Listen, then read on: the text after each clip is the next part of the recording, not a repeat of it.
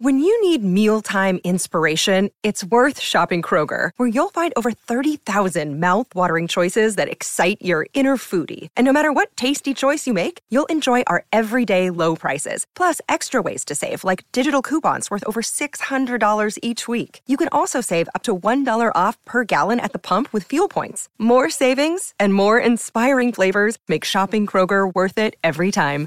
Kroger, fresh for everyone. Fuel restrictions apply. Avremo un dibattito basato con su domandine proprio facilissime da niente. Non sono io che ho scelto il tema. Mamma mia.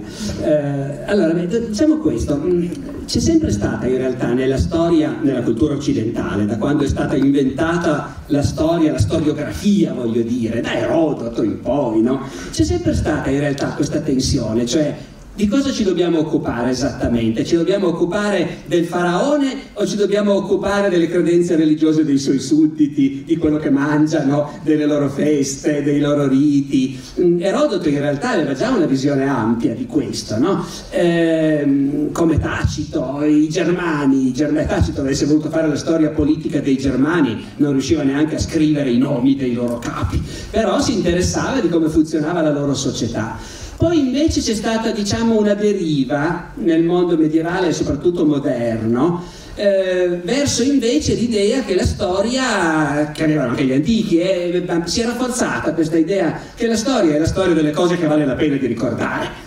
E la vita della gente qualunque non vale la pena di ricordarsela, chi se ne frega, vale la pena di ricordare cosa hanno fatto gli imperatori e i papi e gli imperatori e i papi cosa hanno fatto? La guerra fondamentalmente, le leggi, il conflitto, la politica.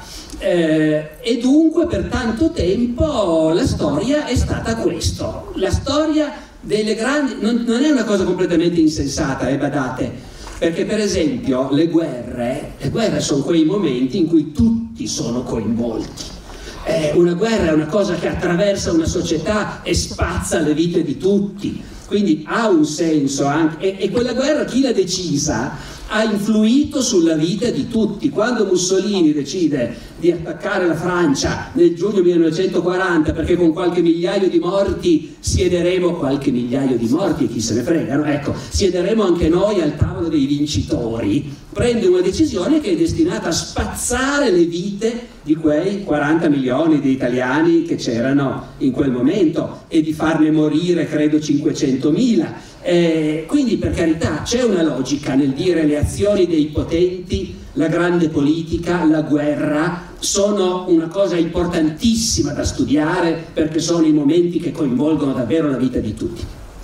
Poi però, appunto, all'inizio del Novecento, una generazione di grandissimi storici, quelli dell'Annal, appunto, Marc Bloch, Lucien Febvre e gli altri, eh, hanno scoperto che si era un po' esagerato nel restringere l'attenzione alle biografie dei grandi personaggi e alla storia politico-militare, che c'era un'infinità di cose di cui valeva la pena di incuriosirsi. Ecco, io ricordo l'impressione che mi ha fatto quando ho letto il carteggio tra Bloch e Febvre, trovare Bloch che a un certo punto scrive a Febvre, siamo nel 1935 circa, il che vuol dire che in quelle lettere nel frattempo commentano, è venuto su Hitler eh, e si mette male, ci sono delle lettere degli anni 30 tra Bloch e Febvre, sempre per il rapporto tra storia e politica, no? in cui parlano del loro mestiere e poi si dicono chissà di qui a un anno se saremo ancora qui o se saremo in campo di concentramento o chissà dove, no, ecco.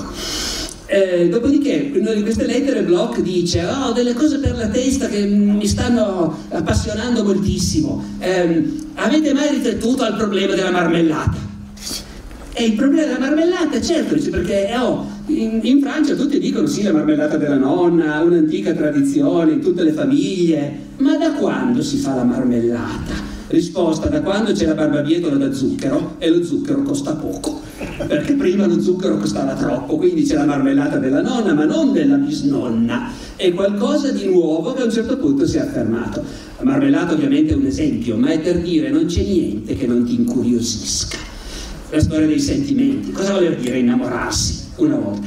Eh, e cosa voleva dire sentirsi padre, sentirsi figlio, figlia? Allora, tutto questo non significa che un nesso forte tra storia e politica non continua a esistere e la storia, eh, diceva Angelo, è fondamentale, è necessaria. È necessaria perché tutto ciò che accade, se lo viviamo soltanto nella prospettiva della cronaca, del presente, manca una dimensione, che non è una dimensione che è utile soltanto a fini eruditi, diciamo così. Non è soltanto per dire sì, quello stesso, quello stesso partito che oggi vuole quelle cose, vent'anni fa le voleva, cosa voleva vent'anni fa? Ecco, eh, o 50 anni fa i loro antenati cosa volevano? Non è soltanto, non è soltanto una curiosità, è proprio che ciò che accade insomma, esattamente come se uno conoscesse, incontrasse qualcuno e dovesse, e dovesse affidarsi a una persona appena conosciuta, affidargli decisioni importanti,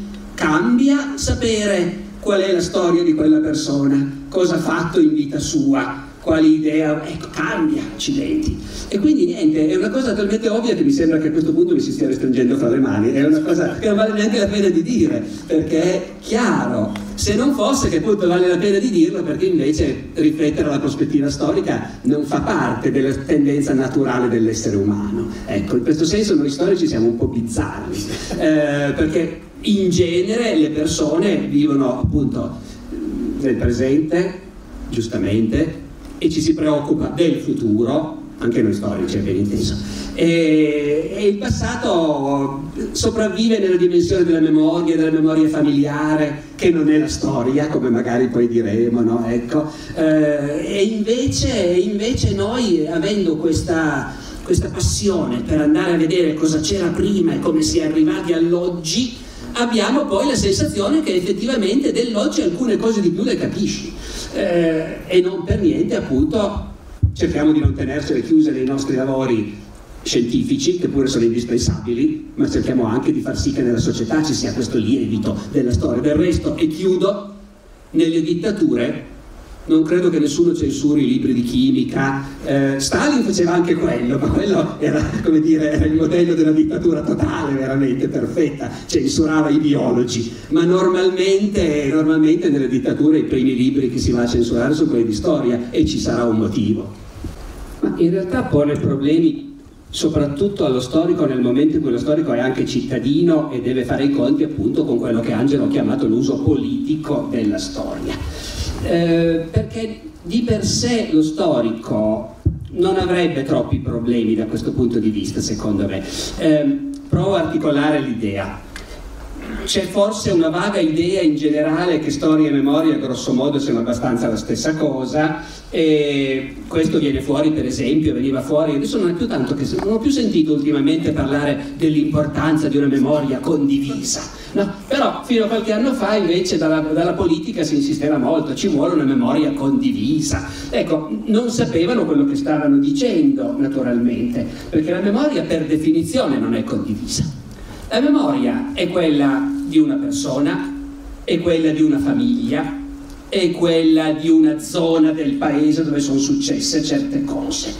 La memoria di una famiglia in Italia è una cosa importantissima. Ancora oggi l'Italia è piena di persone a cui la famiglia ha insegnato che il fascismo non era così male, e che invece i partigiani eh, sapevano solo rubare vitelli o trucidare innocenti e l'Italia è tuttora piena di persone che hanno avuto quella versione, che ben inteso è la memoria di quelle famiglie. Eh, ed è interessante e importante, però guai a credere che quella sia la storia. No? È la memoria di certe regioni, il dramma delle foibe non potrà mai essere vissuto nello stesso modo da chi è vissuto lì i cui genitori hanno dovuto abbandonare l'Istria o la Dalmazia, no? ecco, Zara o Fiume, e, e invece chi vive in altre, in altre parti d'Italia. Così come cos'è stata la resistenza, e insomma, già essere piemontese o essere lombardo te ne fai già un'idea un po' diversa. Allora, la storia di per sé non avrebbe il problema con questo, perché la storia dice noi intanto vogliamo ricostruire anzitutto i fatti, i fatti meritano tutti di essere ricostruiti, poi io da storico posso scegliere quelli che mi sembrano più rilevanti, ma di per sé qualunque fatto, anche il più piccolo che uno possa accertare, è comunque una cosa utile. Dopodiché al di là dei fatti, noi cerchiamo di ricostruire anche qualcosa di un po' più difficile, e cioè cosa pensava la gente, cosa provava la gente, cosa sentiva la gente che era lì. E questo chiaramente, capite, è molto più complesso. E lì, e quella è la memoria. E la memoria è un oggetto della storia. Noi, noi abbiamo come compito non solo di ricostruire cosa è successo, ma anche di ricostruire cosa ha percepito e poi tramandato ai propri figli la gente che c'era dentro. Tutto questo lo storico di per sé non avrebbe grandi problemi a padroneggiare questa cosa, secondo me, se non fosse che in certi casi ti rendi conto di sfiorare degli argomenti per cui, per cui puoi alimentare una distorsione politica. Mi spiego. Io sono assolutamente certo che mentre al tempo del fascismo c'era gente come Salvemini che aveva la lucidità di dire questi sono una banda di malfattori, il paese era pieno di brava gente che invece non l'aveva capito e che era convinta che il fascismo fosse una gran bella cosa e Mussolini il più grande politico di tutti i tempi e l'Italia finalmente entrava in un'era di prosperità e di prestigio internazionale, era strapieno di bravissima gente. Il fatto che fra loro ci fossero i miei nonni, sia paterno sia materno, non influenza più di tanto il mio giudizio, ma mi aiuta magari a entrare in quella prospettiva. No? E dopodiché appunto al limite uno potrebbe dire vuoi scrivere una storia del fascismo sostenendo che tutto sommato il fascismo all'Italia ha fatto più bene che male? Eh, basta che tu non nasconda appunto quanta gente è stata manganellata, quanta gente è stata ammazzata, quanta gente è morta nelle guerre volute dal fascismo. Se poi mi dici però a Latina si ricordano con gratitudine, e hanno anche ragione a ricordarsene con gratitudine nel momento in cui si limitano alla propria memoria, a quella delle proprie famiglie. Come fai a dire a uno che non sia uno storico, che non abbia l'orientamento verso l'analisi del passato come abbiamo noi. Quando ti dicono ma il duce ci ha dato la casa, ci ha dato il potere e tu gli puoi soltanto dire guarda io lo capisco questo, cerca solo di ricordare cosa ha fatto il duce in generale a tutta l'Italia. No? Ecco. Quindi noi in realtà questa cosa tutto sommato, anzi è una bella sfida padroneggiare questa cosa. Mm, I fatti poi sono i fatti, i documenti di cui parlava Angelo, portano ad accertare i fatti. Restiamo al fascismo, vi faccio un altro esempio che mi ronzava in testa anche prima. La campagna d'Etiopia. Eh, eh L'Italia invade l'Etiopia, eh, una guerra rapida, trionfale, e e noi abbiamo un grandissimo storico del colonialismo italiano, no? Angelo Del Boca, il quale analizza, ha scritto una quantità di libri vastissima su questi problemi, conosce come Pur cominciando come giornalista, quindi. Sì, eh, eh, eh, poi per fortuna si è emancipata da questa, da questa difesa. Angelo del Boca, fra le altre cose, documenta le atrocità che gli italiani hanno più volte commesso in Etiopia, in Libia e così via. In particolare comincia a parlare del fatto che l'Italia usa i gas asfissianti, anzi non asfissianti di prite, che non è tanto asfissi- è anche asfissiante ma soprattutto ti brucia, eh, lanciandole dagli aerei sulle masse di armati abissini scalzi in ritirata davanti nostri, alla nostra avanzata. No, ecco. eh, del Boca comincia a parlare di questo, è un grandissimo giornalista, Indro Montanelli, che io devo dire per parte durante la mia adolescenza detestavo per la sua faziosità anticomunista, ma che si è un po' riscattato anche da quel punto di vista negli anni berlusconiani, ma che al di là di questo era un grandissimo giornalista e scriveva come un dio. Eh, e, e Indro Montanelli che aveva fatto la guerra d'Etiopia e che ne conservava una memoria molto diversa da quella di chi c'era morto sotto i gas italiani. Per Indro Montanelli e probabilmente per tantissimi era stata una meravigliosa avventura. Erano giovani, si va in Africa, si conquista un impero, si porta la civiltà, tanti credevano anche a questo, tanti no, sapevano benissimo che era tutta una truffa, ma tanti ci credevano. E Indro Montanelli dice a Del Boca non è vero che abbiamo usato i gas, io ero lì, io c'ero, mi ricordo. Finché Del Boca non trova in archivio, a cosa servono gli archivi? Servono a questo gli archivi. Del Boca trova in archivio i telegrammi di Mussolini che scrive ai generali in Etiopia dicendo è ora di usare i gas, gli dice anche in quali settori usarli, in quali occasioni e così via. E trova le ricevute delle forniture di gas, e i rapporti degli aviatori e così via. E quindi dimostra dimostra un fatto. E devo dire, Montanelli a quel punto, con la morte nel cuore, disse, eh, mi sbagliavo, devo ammettere che purtroppo li abbiamo usati. Dopodiché Montanelli avrà continuato a pensare, vabbè, di porcate se ne fanno tante tutti i momenti, ma è rimasta una grande avventura. E lì, appunto, lì la memoria diventa essa stessa oggetto della nostra analisi. Quanti ci credevano, quanti ci hanno creduto fino in fondo, e deve essere però anche la memoria degli altri.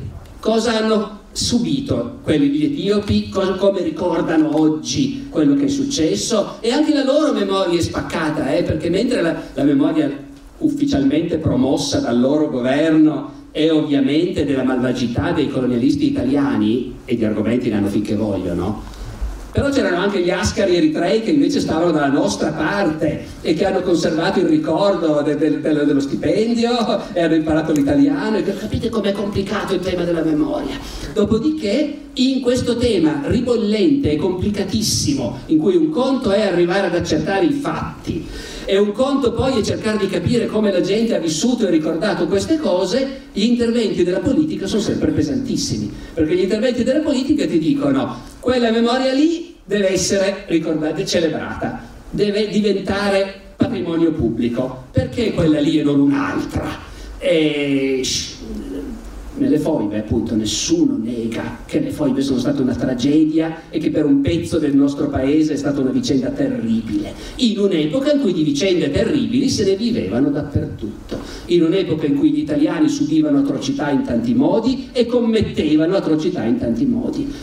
Decidere di ricordare una vicenda atroce e onorare la memoria di chi quello ha in testa naturalmente fuori contesto, privilegiando quello rispetto a qualcos'altro, è una scelta politica ed è una scelta politica che secondo me è legittimo discutere.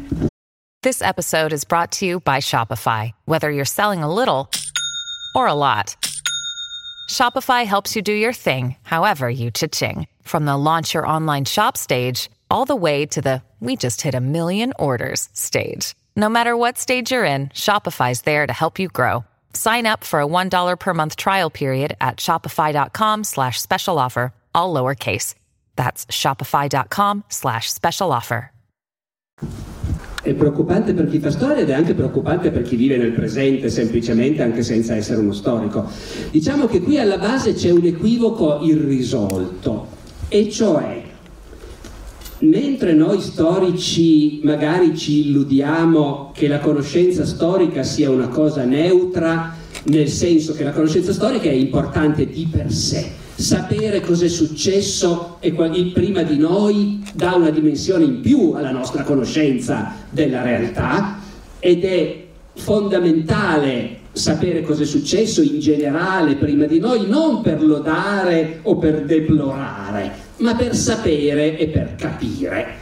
Ragion per cui nessuno direbbe a uno storico, ma tu studi Hitler, ma come non ti vergogni di studiare Hitler? Ecco, ovviamente è un paradosso, no? Eh, chi mai si sognerebbe di sgridare uno storico perché studia il nazismo o le camere a gas? Però al tempo stesso noi siamo stati abituati in età moderna e forse soprattutto nell'Ottocento, ma qui Angelo ti chiedo soccorso, è nato nell'Ottocento, si è rafforzato soprattutto nell'Ottocento, sì, è l'Ottocento il secolo dei monumenti. Eh, si è creato nella nostra cultura anche l'idea che invece conoscere la storia significa celebrare i grandi momenti, i grandi uomini, le cose di cui dobbiamo essere orgogliosi, no? E qui c'è un cortocircuito effettivamente, perché come dire, c'è una contiguità e eh? tante biografie di grandi personaggi sono anche elogiative. Le biografie di Churchill che uscivano negli anni 60 erano un atto, eh, gli hanno dato il premio Nobel per la letteratura, quella è veramente grida vendetta, ecco, diciamo. E quindi c'è una contiguità. Peggio, peggio, di averlo dato a Dylan sicuramente. Scusa? È peggio che averlo dato a Dylan sicuramente, cioè le polemiche su Dylan erano, non erano giustificate, molto eh, invece nessuno ha mai polemizzato per certo molto peggio.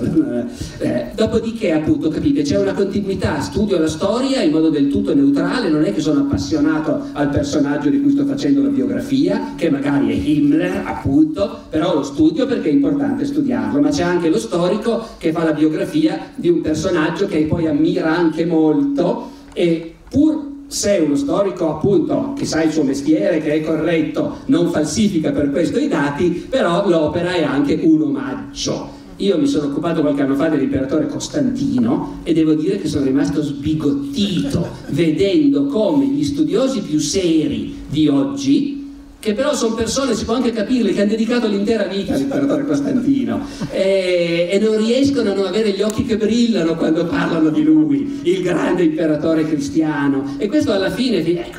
E poi, e poi c'è no, non c'è più il libro di storia, ma c'è il monumento in mezzo alla piazza, no? E il monumento in mezzo alla piazza dice quel personaggio lo dobbiamo ricordare, ma lo dobbiamo ricordare in senso positivo. Infatti il monumento di Saddam Hussein lo buttiamo giù. No, ecco. E allora quando sei arrivato a quello diventa difficile dire alle persone che scoprono che Hitler era razzista, eh, scusa, che Churchill, che Churchill era razzista, diventa difficile, non impossibile, ma difficile dirgli no, il monumento a Churchill lo lasciamo lì lo stesso. Perché lo lasciamo lì? Che è la mia posizione, eh, ben inteso. Io sono per lasciare lì sia il monumento a Churchill, sia il monumento al generale Lee, eh, a Savannah o a Richmond, eh, eccetera. Però mi rendo conto che bisogna ragionarci su, perché se il monumento è lì, vuol dire che non è soltanto una testimonianza di un fatto importante del passato, se no avremmo anche un monumento a Hitler eh, a Berlino, tutto sommato, no? Perché no? Come a Racalmuto c'è la statua di Sciascia eh, di grandezza naturale che tu lo incontri lì eh, no? e, e, a Gardone su una panchina c'è la statua di D'Annunzio bellissima, io ci ho fatto delle foto accanto che gli parlo all'orecchio c'è D'Annunzio lì e, e allora anche i personaggi negativi da quel punto di vista lì perché no? invece no, personaggi negativi non possono avere un monumento e allora siamo arrivati a un punto in cui dobbiamo ragionare sul cambiamento dei nostri parametri e secondo me la cosa più matura sarebbe dire non potete dirmi quanto mi ha deluso Churchill, ho scoperto che era razzista Dovevate saperlo già prima, ragazzi. L'Inghilterra della prima metà del secolo, che paese credete che fosse? Eh, perché allora tirerete anche giù George Washington perché possedeva gli schiavi, ma lo sapevate già prima che George Washington aveva gli schiavi. E il Marco Aurelio in Campidoglio, che perseguitava i cristiani e anche lui aveva gli schiavi, imperatore di un impero schiavista. Lo vogliamo togliere Marco Aurelio del Campidoglio? È una deriva assurda, ma mi rendo conto che richiederebbe molta maturità nell'opinione pubblica e poi, poi potete anche non essere d'accordo con me, eh? per esempio mia moglie non è d'accordo con me. Mia moglie dice ogni epoca ha il diritto di scegliersi i suoi modelli, il fatto che quella statua è lì da 50 anni non vuol dire niente. Se oggi non ci interessa più ispirarsi a Churchill lo, lo, lo possiamo benissimo togliere. Quindi il dibattito su questo è aperto. Ma dunque io però farei una premessa, che se, cioè che secondo me ehm, è una cosa molto torinese questo dirsi Torino, questa città è spenta, c'era eh, sì. 50 anni fa c'era tu però non, diciamo la verità tu non sei, tu sei di Pinerolo se ricordo bene io ho vissuto a lungo a Pinerolo sì, sei, vivi in Val di Susa dico, ricordo bene eh? no ma no, no, non proprio vivo Beh, a Torino e la campagna esatto, esatto, vivo a Torino, e, a Torino e insegna, insegna, a Novare quindi eh, no, però, sei fortunato io voglio dire questo eh. no però io mi ricordo io non sono torinese una canzone quindi... di Gippo Farassino che ripeteva appunto i luoghi comuni della gente al bar sta citale morta alla le miule secche, le colpe di Perù. Ecco, figuratevi quanti anni fa. Quello che voglio dire è che non mi pare che a Milano la campagna elettorale sia proprio no, un, un, pozzo no, di eccitazione no, di perché là c'è uno che ha già vinto no, eh, sì, sì. no, a Roma è molto più agitata mm, sì, c'è Calenda c'è eh, insomma, eh, sì, molta, che voi fate voi, a me non sembra che... Però, però, dai, che... però diciamo, la mia opinione che vale quel che vale è che appunto non sia, il problema sia un po' più generale, cioè la sfiducia degli italiani nel comune in quanto istituzione. Sì, ma qui e proprio- così arriviamo al Medioevo. Sì, è proprio noiosa, come dicono i tornei. Sì, certo, certo. Oggi, oggi hai la sensazione che appunto cambia poco, tutto sommato. Tu hai citato Novelli, quando i comunisti al governo, sì, i comunisti al governo nella Torino del 1975, accidenti, che fa- facevano ancora perfino paura, no? Ecco, benché ci fosse già Fassino nelle loro file, però... Dopodiché, dopodiché il Medioevo eh, non sono tanto i fossati e, e i ponti levatoi, ci sono anche quelli, sì, l'arroccarsi, ma una cosa che caratterizza il Medioevo è la scoperta a un certo punto che se sei solo non conti niente e che invece mettendosi insieme, creando un'organizzazione, allora si riesce a contare qualcosa. Il comune è quello, la città c'era già prima, comandava il vescovo e i cittadini ubbidivano. Poi i cittadini a un certo punto scoprono che se si mettono tutti insieme, vanno tutti insieme in piazza, eleggono dei portavoce a cui giurano di obbedire e quando questi qua vanno dal vescovo, il vescovo li riceve Eh, e poi molto rapidamente loro buttano fuori il vescovo dal palazzo e ci vanno loro nel palazzo. E così in generale nella società basso medievale, che non sono più i secoli bui, Montanelli va detto a suo onore, dopo aver perpetuato questo luogo comune dei secoli bui, per l'epoca longobarda e così via, però ha fatto poi anche l'Italia dei comuni, no? perpetuando l'altro luogo comune ed è un momento centrale della storia d'Italia, no? i comuni, i liberi comuni, che però non è del tutto falso, eh? perché in nessun altro paese d'Europa come in Italia le città sono arrivate a darsi un'indipendenza, un'organizzazione, a darsi delle leggi, a come dire, strappare sul campo di battaglia all'imperatore il riconoscimento della loro autonomia e così via. Ora in quel mondo lì chiunque appartiene a parecchi gruppi organizzati, ognuno dei quali può fare pressione, eh, il- la, la- la corporazione economica, eh, con tutti quelli che fanno il mio stesso lavoro, il quartiere, la parrocchia, la confraternita, il comune finalmente, sanno benissimo che tutto sta in quello, tanto che la prima rivolta operaia della storia, la rivolta dei Ciompi a Firenze, è una rivolta che si fonda su questo tema. Questa città di Firenze è governata dalle corporazioni. I- il governo è nominato direttamente, oggi diremmo, da Confindustria, Confartigianato e Confesercenti, perché sono le corporazioni sia dei grandi imprenditori, industriali della lana, i banchieri, ma anche, anche i piccoli, i muratori, i macellai, i fabbri, tutti quelli che hanno un'attività e un'impresa. E la battaglia degli operai quel 1378 è per dire allora anche noi vogliamo poterci organizzare nel nostro sindacato, diremmo noi oggi, vogliamo anche noi essere una corporazione. Perché c'è la corporazione dei padroni e non c'è quella dei dipendenti? Vogliamo anche noi essere una corporazione, il che vuol dire che una quota del governo la nomineremo noi. Perché se sei una corporazione riconosciuta automaticamente hai diritto a quello. Quindi il Medioevo è anche questo. Era il Perché governo Draghi.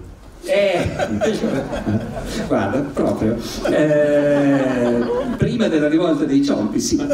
Dopodiché, su Torino, nello specifico,